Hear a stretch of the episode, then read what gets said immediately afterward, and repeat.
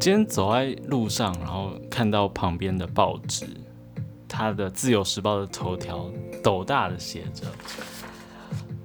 国中女通常禁果，创新高，不分男女，近四成没避孕。”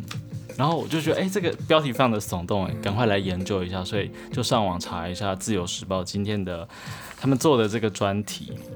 那他们首先是列一个表格，就是国中生曾有性行为的一些数据。那每两年呈现一次，就是二零一零、一二、一四、一六到一八。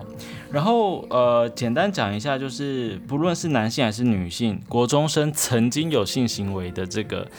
呃人数啦，比例比例是增加的。男性从二零一零的二点五趴到二零一八的五点三趴，所以增加了三个百分点。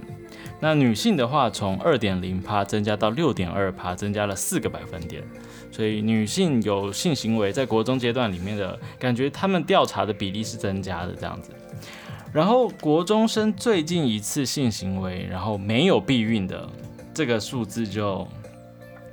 有趣了。男性的话，从二零一零的四十九点五趴降到二零一八的三十八点三趴，减了十一趴。就是说，男性在最近几年的趋势里面，在国中生的这个阶段，大概有越来越多人能够知道避孕。但女性的话，二零一零的时候是三十七点七趴，二零一八的时候是三十九点零趴，是微微的增加了两趴。那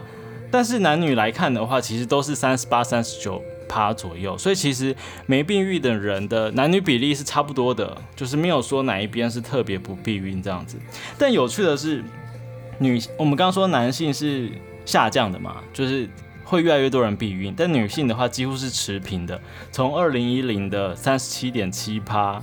到二零一八的三十九点零趴，几乎没变，然后略增一点。但是有趣的是，二零一二、一四、一六这这。四年不晓得那时候是发生了什么事，那时候女性没避孕的人数降低到二十趴左右，就二十二趴、二十九趴、二十二趴，所以在那四年那个期间，不晓得为什么女性突然就是有更多的避孕知识，然后也时间在性行为当中。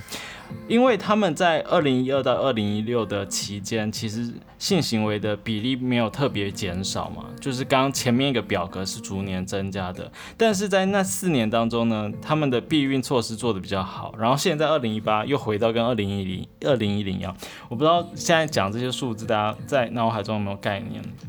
有机会的话，可以自己去查一下那个表格的图，就大概知道我在讲什么。这样，资料来源是国建署。那针对这样的现象呢，有两个单位在这个自由时报上面有做一些回应。国建署的妇幼组的科长曾贵琴呢，他就说，呃，应该家长要多花点时间来陪伴孩子，留意他们的交友状况，然后不要羞于谈性教育跟性知识，也就是说家庭内的这个弹性。弹性说爱，对，要多一点，然后家长要陪伴孩子这样。那另外一个是安置中心的董事长黄月虽呢，则建议学校教育应该要加强。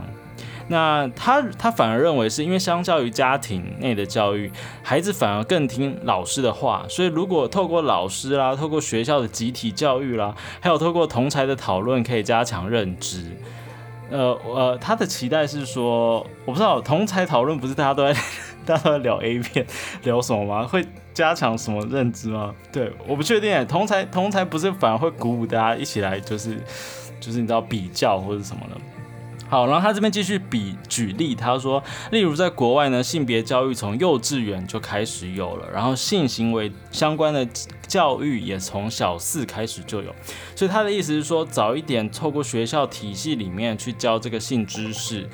呃，抱歉，我的 line 没有关掉，所以大家会听到 line，但是如果我把电脑开静音的话，就听不到郑怡农现在在唱《太空垃圾之死》。好，等下听完这首歌我就按静音，然后所以就是。一个是从家庭面，一个是从学校面。好，那他们的立场就是说要早一点教，但是我这边想要就是提出来一个呃疑问的，就是说他们期待的早一点教是想象的是说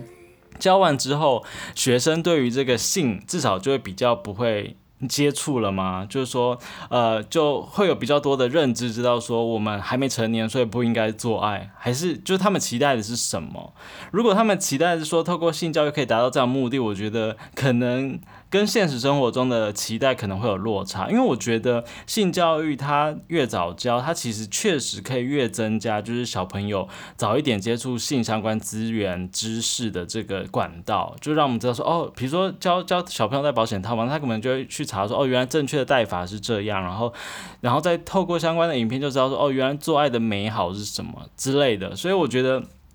呃，可以可以教，但是不用期待，就是说小朋友学了，反而就是会对于性就会保持距离。我觉得反而是会拉近距离，但是要透过教的过程中，让小朋友知道说，哎，其实你在享受这个身体探索的时候，还有这个人际互动，它其实也也有很多复杂的层面嘛。可能你会晕船啊，爱上对方等等，那你要怎么处理这个情场上的这些喜怒哀乐的这些七情六欲这样子？然后还有就是安全性行为，所以教应该是让他们知道说安全性行为的。一些重要性这样子，我觉得这是我我我我觉得我不知道这个国教署跟安置中心董事长他们是不是也是这个立场，还是说他们是说教了之后可以让小朋友，比如说减少性行为的发生几率？那如果是这样期待的话，可能想象是稍微有一点就是天马行空，但我不确定，因为这个报道他没有继续的写他们的立场是什么，所以这是我的简单的小小的这个 feedback 这样子。好，我看一下时间，嗯，六分钟还够一点时间。接下来就是国际新闻，很大很大的一则国际新闻了，就是这个呃，南韩又发生了一些事情，他们的这个朴元淳，他其实是呃。曾经就是站出来支持女性主义的，支持同性婚姻的，然后也声援许多性骚扰的这个被害人，然后曾经做他们的律师，所以在这个他们的这个性别关系里面，他算是一个呃人权的左派的，然后呃很支持一些跟性别权益有关的这个人物这样。但是呢，他在呃七月九号的之后就失联了，然后一直找不到，然后在。可能是昨天晚上或者这几天，就是找到他的遗体了，然后也发现他的遗书，他说很对不起。那有人就说，有人就猜测说，他之所以会这样子的，可能是轻生的原因，是因为他之前有自己也牵扯到相关的性骚或是性侵的案件，然后有这个前任秘书 A 某 A 女士吧，她向警方提出这个诉状，就是在八日，就是她在失联的前一晚有提出诉状，然后宣称自己曾多。次遭到这个朴元淳的性侵，然后他跟律师一起在警察局接受调查，一直到九日的凌晨。那调查的这个期间，可能这个朴元淳他大概知道，我不知道，可能他觉得东窗事发了，所以他选择就是用这个轻生的方式，然后离开人世。那就是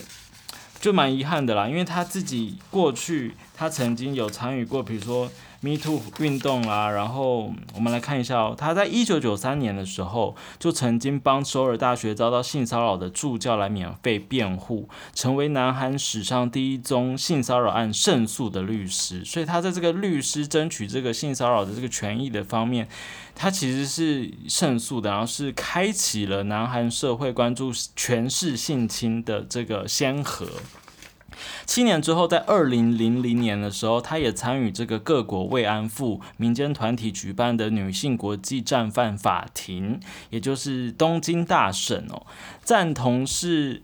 强迫这个超过十万名的南韩女性充当慰安妇等罪行来起诉昭和天皇，也就是说支持这个因为战争而形成的慰安妇的这个情况，应该要对这个日本来起诉的这个这个展现这样的一个企图心这样子，所以他在这个捍卫人权的辉煌事迹，也使当时的南韩人民对他有很多的好感，所以被称为市民运动家。然后在二零一四年的时候，当台湾在讨论这个亚洲呃同志婚姻等等的这个问题的时候呢，他那时候也表态，他说呢，其实我希望南韩才是第一个可以通过呃同志婚姻的合法国家，